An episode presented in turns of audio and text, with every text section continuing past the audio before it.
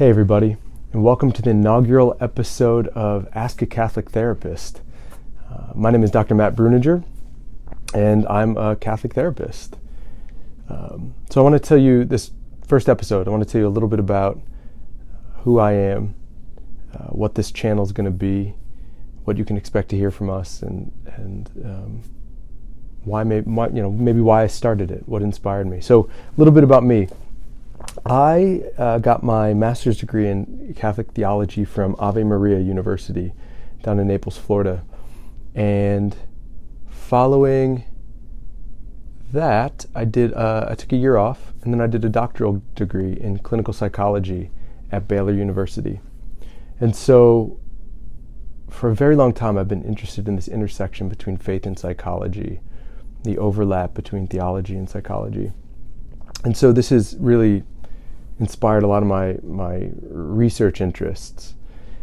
And so I've published uh, papers that you know are broadly in this area. I've looked at um, how uh, coming up with a model of collaboration for spiritual directors and priests and psychologists. How can they collaborate on a client's case so that they're not pulling in opposite directions, not working against each other, but actually working together uh, to help a, an individual. I've published on things like God attachment. Um, I focus, I've published on religious and spiritual struggles. I've published on virtue formation and, and uh, as well as translating um, uh, Alcoholics Anonymous into sort of cognitive behavioral language so that psychologists are more open to some of the, the I think, really helpful and beautiful truths that AA has in its 12 steps. So, you know, a lot of my work has been um, in this broad area of faith and psychology or psychology of religion. Um, and so, so this is what I'm interested in. I'm interested in thinking about this stuff and talking about this stuff. And, uh, I, you know, I'm a, a licensed psychologist. Uh, I'm also a teacher. I'm also a teacher, and I, I love teaching. But what I love teaching what I love the most about teaching, I should say rather, is I love the questions and answers. I love the Q&A, the back and forth between students. And so I do a little bit of speaking on the side and again, what I love the most about speaking is the Q&A. And so I was having brunch with some friends and they said, "Hey, you you should do you should do sort of a Catholic therapist Q&A. People can can write in and ask you questions and I thought that's a great idea. It's what I love the most about uh, teaching and about um, speaking gigs. And so that's how the channel arose. And so that's what we're going to do. I've I've created a what do you call it? A Gmail account, right? And the Gmail account is ask a Catholic therapist at gmail.com. Again, that's ask a Catholic therapist at gmail.com. And the way this is going to work is we're going to do 30 minute segments. Uh, and what I'm going to do in those 30 minutes is I'm going to open up the Gmail account, I'm going to pick a question, and I'm going to answer it to the best of my ability. And I think 30 minutes is probably about the sweet spot. Um, I chose 30 minutes because nobody, you know, wants to hear me drone on for longer than 30 minutes, uh, including myself. and also because it's sort of a reasonable amount of time to digest sort of important, difficult sometimes emotionally charged issues. I think much more than a half hour, and we'd sort of become overwhelmed. And so it's a good range of time. It's probably about the average commute, so you can listen to it on the way in or out of work, uh, on a run or a walk. But, so we're going to do 30 minutes, and then um, I'm going to try to be mindful of the time. I'm going to keep my phone here so I keep track of the time. I come from a long line of chatty Irish Catholics. Um, we could talk a dog off a meat wagon. So I'm going to be try try to be mindful of the time. And so um, that's what this is. This is going to be discussions, thoughts. And the beauty is I have a lot of friends who are therapists, a lot of friends who are counselors, a lot of friends who are psychologists. And so my hope is that over time we have the opportunity to bring them onto the channel and you get to know them and you get to hear a little bit about their expertise because I certainly don't know um, everything and there's plenty of areas that are outside of my expertise. So I'm hoping to have people on who can talk about marriage and family stuff and um, sexual addiction and all sorts of things. So I'm really excited. I I feel like this has an opportunity to be incredibly fun and hopefully helpful to, to folks out there. Um, I want to give a caveat, a quick caveat. The caveat is this no, nothing on this channel, nothing on this channel, nothing I say is intended to be professional or psychological advice. Um, what we're talking about here and what we're doing here is not uh, a replacement for therapy, it's not a replacement for seeing a psychiatrist. It is not professional or psychological advice. I couldn't possibly give you that kind of advice based on a simple question. Um, without knowing you, without sitting with you, without doing a, a an interview, an in-depth interview, and you know, clinical assessment and diagnostic things. It, it just this isn't professional advice. What this is is this is for educational purposes. My hope is that I can give you some concepts, some terms, some theories, some research that's related to the questions that you have. And so I want to provide you education about these psychological questions, these theological questions. And the idea is that you can gain a deeper knowledge of some of the ideas, some of the theories, some of the research that might help you begin to answer those questions you can get a deeper knowledge and appreciation of some of the relevant terms and constructs um, to help you begin to think through those things, those questions. But it, it, this is not professional or psychological advice. It's really important. If you're struggling, you should absolutely see the, the appropriate uh, professional. Okay, so ask a Catholic therapist at gmail.com. I have that Gmail account, and so I'm going to open up the account and see if we can't look at the first question. Let me see here. Let's see, let's see. Gmail, bear with me. All right, here's our first question. It says, How can you best support someone who has a severe mental illness um, and who is also in a crisis of faith? Specifically, my loved one has gone from being a Christian to an atheist and now to an agnostic? Okay, that's a good question. Here, here's one way to think about that, and I want to break that question maybe up into two parts. The first is how do we support people with serious mental illness? Um, in the psych, in the psych world, sometimes we call serious mental illness uh, SMI, uh, serious mental illness. And we tend to think of things when we're thinking about SMI, we're thinking about things like bipolar, schizophrenia, the psychotic disorders, that sort of thing. Um, but how you support somebody, uh, some of the principles I'm going to give you today anyway are, are universal. I think they work for someone who's got serious mental illness as well as somebody who's got anxiety, depression, you know, panic attacks, that sort of thing. So I want to talk about maybe four or five things. And so generally the first principle would be something like we have to acknowledge and accept the reality of their mental health issue. Um, as Catholics, sometimes it, and maybe not as, as mental health, as non-mental health professionals, it can feel really overwhelming and scary to hear about a person's experience with a mental health issue.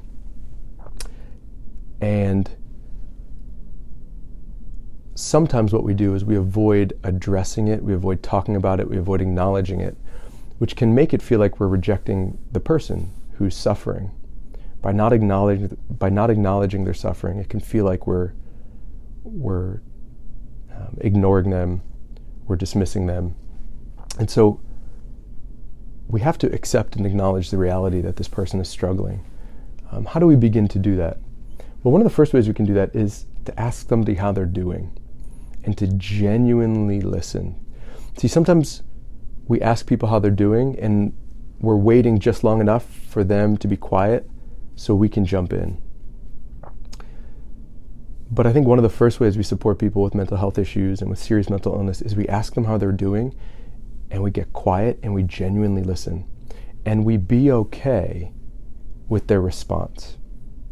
So if they talk about sadness, if they talk about um, suicidal thoughts, if they talk about um, some of the maybe scary or bizarre behavior associated with a with a manic episode or a psychotic episode, we listen. And we listen deeply. And in listening, I think we communicate to the person that I care, I'm here for you, I see your experience, and, and it matters. Your experience matters to me. So the first is ask how they're doing and genuinely listen. The second thing I might say is uh, don't be condescending. So sometimes I think we can assume that we're the healthy ones and someone else is the sick person, or we're the well and they're you know they're the they're the um, the sufferer. And by putting ourselves above them in this way we can become dismissive of their uh, suffering and pain. We can also i think make them feel like we're condescending. Like i'm so well i'm healthy you're unwell you're sick. Look at me taking out the time to help you and to ask you questions and aren't i doing such a wonderful thing look, mental illness is it's a cross. Um, it might not be your cross, uh, but it's it's a cross. It's just a cross, and I don't think we should. I don't think it's wise or prudent or healthy for us to start to think that our cross somehow makes us better than other people who have different crosses. Um, so, not approaching somebody who's sick uh, like they're pathetic, or not approaching somebody who has a mental health issue like they're irrevocably broken and we're doing them a favor by talking to them. We're not, right? We're, we're St. Paul tells us, bear one another's burdens, right? We're all going to suffer. We're all going to have a cross. my cross doesn't make me better than anyone else. Okay. So ask questions. Don't be condescending. Um, I think a third thing that might be important is uh, don't tell people how they should feel. Um, we sometimes want to pull people out of their suffering. We want to pull people out of their sadness. We want to pull people out of their despair. And um, I think oftentimes this impulse is actually, not always, bear with me here, not always, but sometimes it's not born out of a genuine love for the person. It's born out of a desire to get out of our discomfort. So sometimes we offer people advice and we tell them how they should feel because we want them to move away from this place of uh, hurt, brokenness, pain, because it's making us uncomfortable. And so, hey, don't oh, don't feel depressed. Don't have those thoughts. You have to think about life. You got to think about hope. Don't have suicidal thoughts. You know, you you need to just you got to just find the joy. You got to just find the gratitude.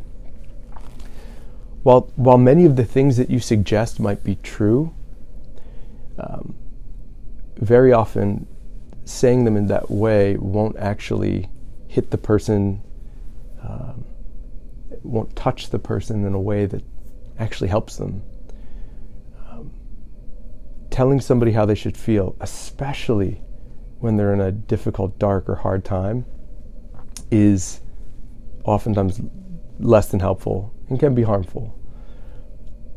So, look, I think we have to listen, we have to uh, be willing to explore their experience with them.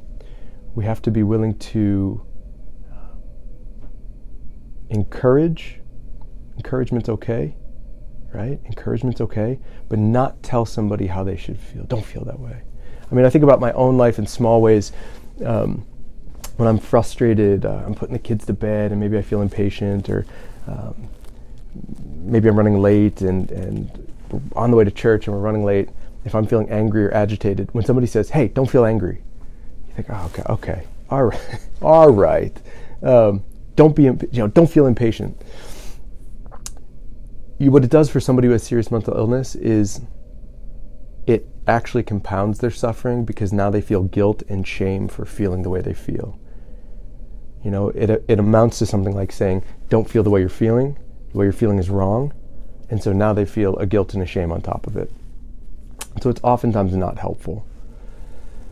Um, so let's review, ask how they're doing and listen. Don't be condescending. Um, we want you to listen to how people are feeling and don't tell them how they should feel. Um, fourth thing might be something like help somebody appreciate that they're not their illness. It's look, when we get a diagnosis of bipolar schizophrenia, these things can be helpful in one way. they can be helpful because for some people, they actually make sense of their experience. They've, they've had all these symptoms, all these thoughts, feelings that they haven't known quite what to do with. And when they get a diagnosis, the diagnosis sort of makes sense of their life and their experience for them. Ah, I see now. I see why I've been feeling that way. I see why I've been thinking that way. I see why it's been so hard for me to connect with others or have relationships or keep a job. So it can be helpful. But sometimes people can over identify with their diagnosis. They can become they can come to think that that diagnosis is who they really are. Rather than that diagnosis making sense of a piece of their experience, they think that the diagnosis is sort of the whole of their experience or it's their identity. And we don't want people to think that their mental health issue, their severe mental illness, is their identity. No, you are not bipolar. You, is, you are somebody who struggles with bipolar, but you are not bipolar. Um, like you are not bipolar in your core, in your identity. Fundamentally, you're a beloved son or daughter of, of God. Right?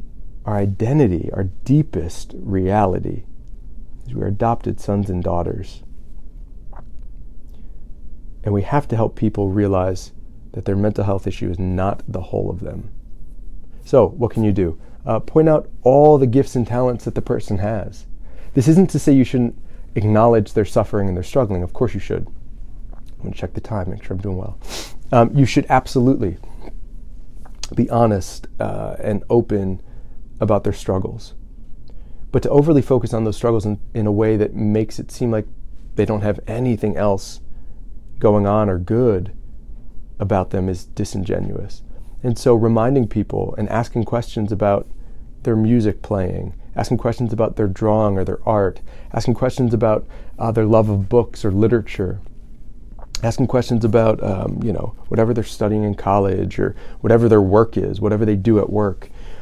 Uh, there's significantly more to us than our mental health struggles. Sometimes our mental health issues and struggles can feel all consuming, but one way to support people is to help them see it for what it is. It's a piece of their experience, and maybe not an insignificant one, but nonetheless, it's a piece of their experience, and there are other things going on in their life, things that they are good at, things that they excel in. Um, and people can forget this in the midst of, of a mental health issue. And so, support people by reminding them that their identity is not their disease, their identity is. Um, beloved son or daughter, gifted and talented in all sorts of ways. And, and talking about those things, showing interest in those things, going out and doing those things. Hey, let's get up and golf. You're such a great golfer. Let's go golf. Let's go shoot hoops. Let's, right? Helps the person realize that they are not just their illness. Okay, fifth thing, and maybe last thing for ways to support people um, ask somebody what they need. So often we might think that we know what somebody needs, but just asking them what they want and what they need, how you can support them, can be incredibly empowering. Right? So, what you're doing is you're giving them some autonomy back. You're saying, hey, I think you know yourself better than I know you. What can I do for you? What would be helpful? And so the truth is, sometimes somebody might have an answer to that, uh, but it may be the case that they don't know. They say, you know what, I don't know. But even if they say, I don't know, simply asking the question is supportive. You're showing them that you appreciate and respect their thoughts, their opinions, you value their autonomy, and you want them to be a part of, right? You want to collaborate with them in helping them. And that's incredibly empowering and supportive. Okay, so that's the first part. That's how we su- support somebody with a mental health issue. And I'm sure we'll talk about other ways to do this as, as we go on, as we roll on episode after episode. But now the question is something like what do we do with somebody who's having a mental health issue and a faith, uh, crisis of faith? And so I want to I want to delineate between maybe different reasons for a crisis of faith. So you might imagine for some people the crisis of faith is precipitated by or caused by the mental health issue. This isn't uncommon. I've seen clients who are struggling with depression or panic attacks, bipolar, PTSD. And as a result of their struggling and suffering, they're plunged into a crisis of faith because they think God must be punishing me. God doesn't love me if I'm suffering like this. I must have done something to anger God or to, to um, distance myself from God. And so sometimes the very mental health issue itself can cause the crisis of faith because people are misinterpreting what the mental health issue is. People are misinterpreting what it means. How do we help these folks?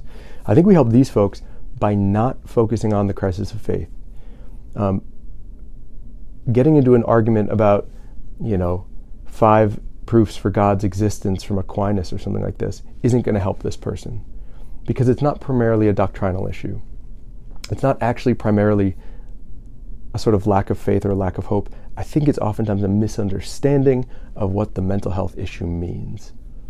So for these folks, I think you actually sort of gently and, and quietly um, allow the crisis of faith to be off on the side, and you focus on helping them uh, reinterpret and better understand what the mental illness is, what the mental health issue is.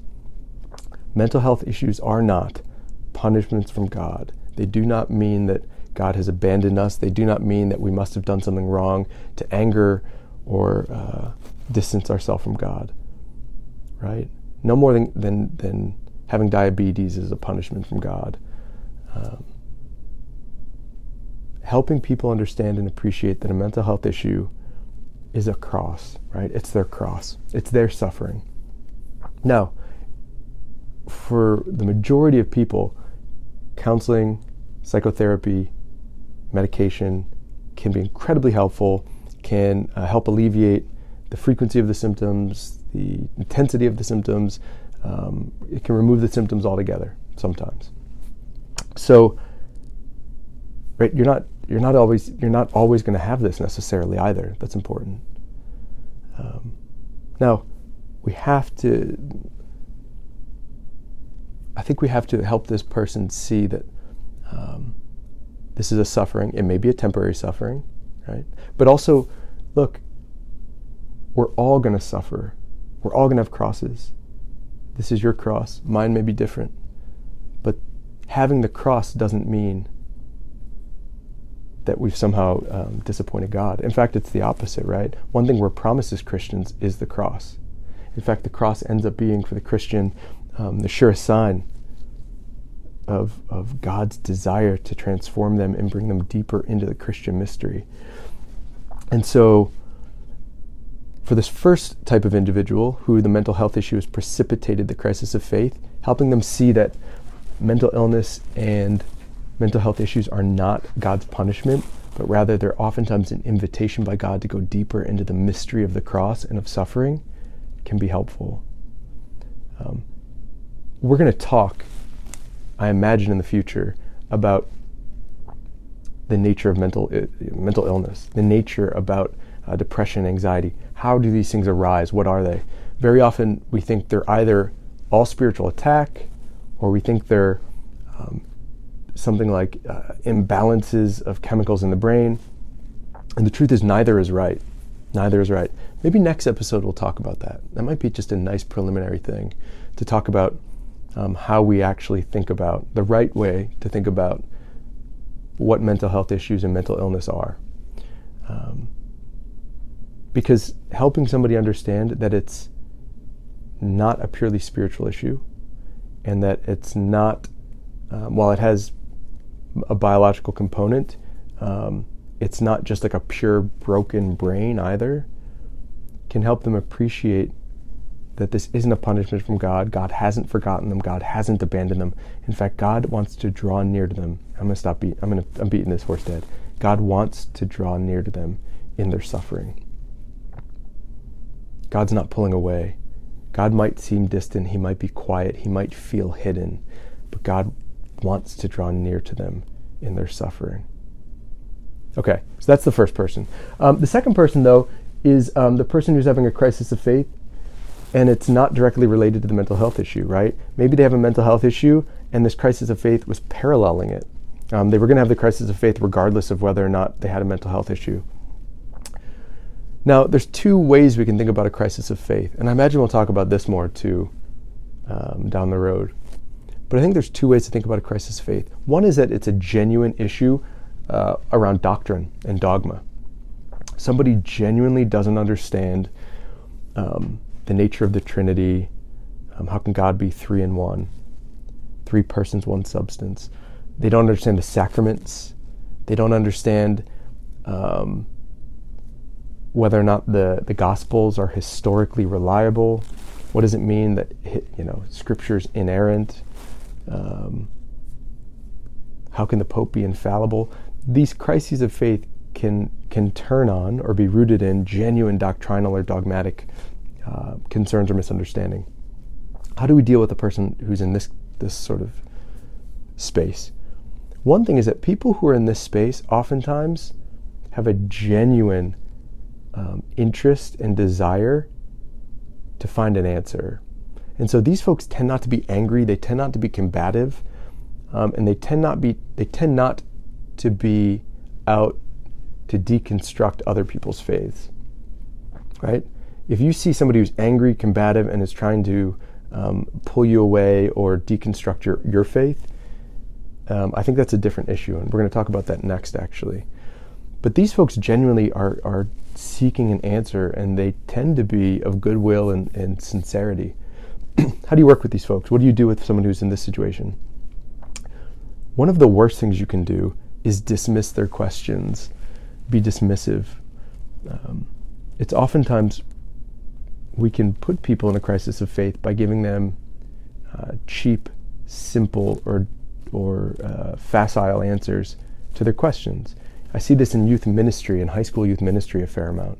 Kids have questions about things and they're kind of given this really simplistic answer that doesn't satisfy. It doesn't satisfy the heart, it doesn't satisfy the head. And so when somebody asks a question, we have to we have to try to provide a substantive answer that satisfies to the best of our ability. And look, if you don't know the answer, it's okay to say I don't know, but I'll find someone who does. I'll find a book that has that answer. I'll find uh, a friend or a colleague or a theologian who can answer it. I'll find a YouTube video. We need to provide a substantive answer. But that means that if you don't have that sub- substantive answer, don't make one up, right? Admit you don't know or admit that you feel like your answer probably doesn't satisfy and point them toward resources that could help them. Um, the second thing is don't dismiss their question. Don't make it seem like their question is silly or insignificant. Uh, when we make people feel like their questions are silly or insignificant, it can actually drive a wedge between um, them and their faith, them and God, them and the church. We need to we need to show an openness. Uh, faith seeks understanding. Our faith wants to know, and the beauty of the Catholic faith, y'all, the beauty of the Catholic faith is our faith has deep and substantive answers.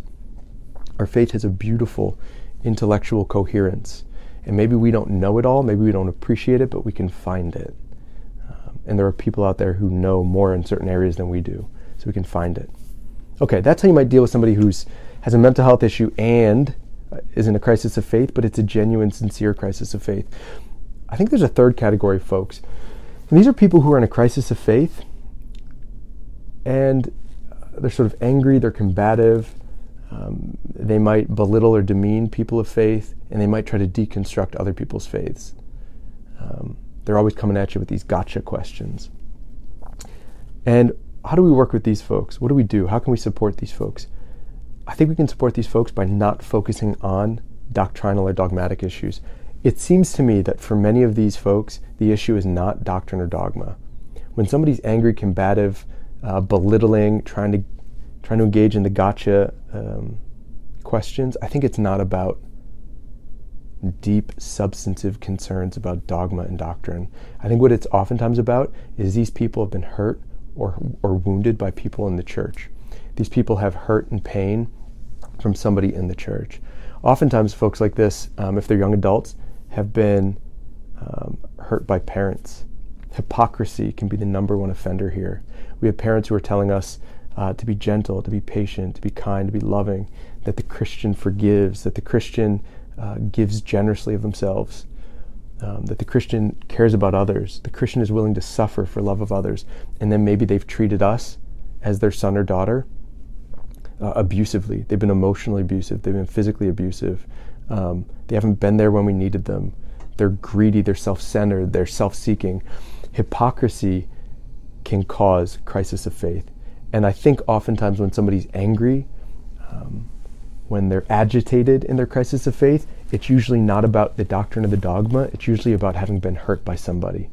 And so they run away from the faith or they push they push against the faith because they're really pushing against the people who hurt them.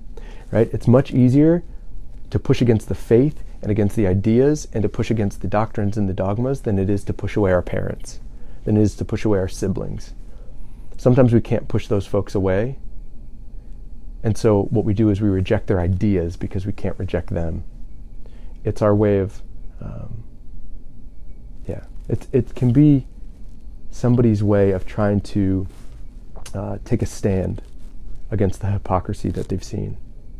And so um, I think those are a couple different types of crises of faith. The crisis of faith that's precipitated by a mental health issue, uh, the crisis of faith that's sort of sincerely about doctrinal or dogmatic issues, and the crisis of faith that's about uh, having been hurt. And we work with those people by not focusing on the doctrine of the dogma, but by trying to provide a, a, a healing experience of what someone in the church looks like. And so, for this person, how do you support them? You become the most radical monstrance of God's love. You become the most radical monstrance of the truths of the faith. You embody it for them where they were hurt by hypocrisy, you live a life of, of coherence and congruence and alignment. Be a walking gospel for them. Be patience, be love, be forgiveness, um, be willing to suffer, right? Um, where they've been hurt by others' hypocrisy, we try to be uh, people of genuineness and, and people of congruence. What I say and what I preach is how I live. And we let them see this. I'm keeping an eye on the time. We're at the 30 minute mark. I've gone slightly over. I'm so sorry. I'm going to wrap it up. Um, I hope this was helpful. Uh, if any thoughts hit me, I'll open it up, uh, open the next video up with questions. But I hope you enjoyed the first episode. I'm really going to like this and enjoy it, and I hope you do too. If you have any questions, don't hesitate to uh, reach out. Ask a Catholic therapist at gmail.com. Uh, look forward to talking to y'all next time. God bless.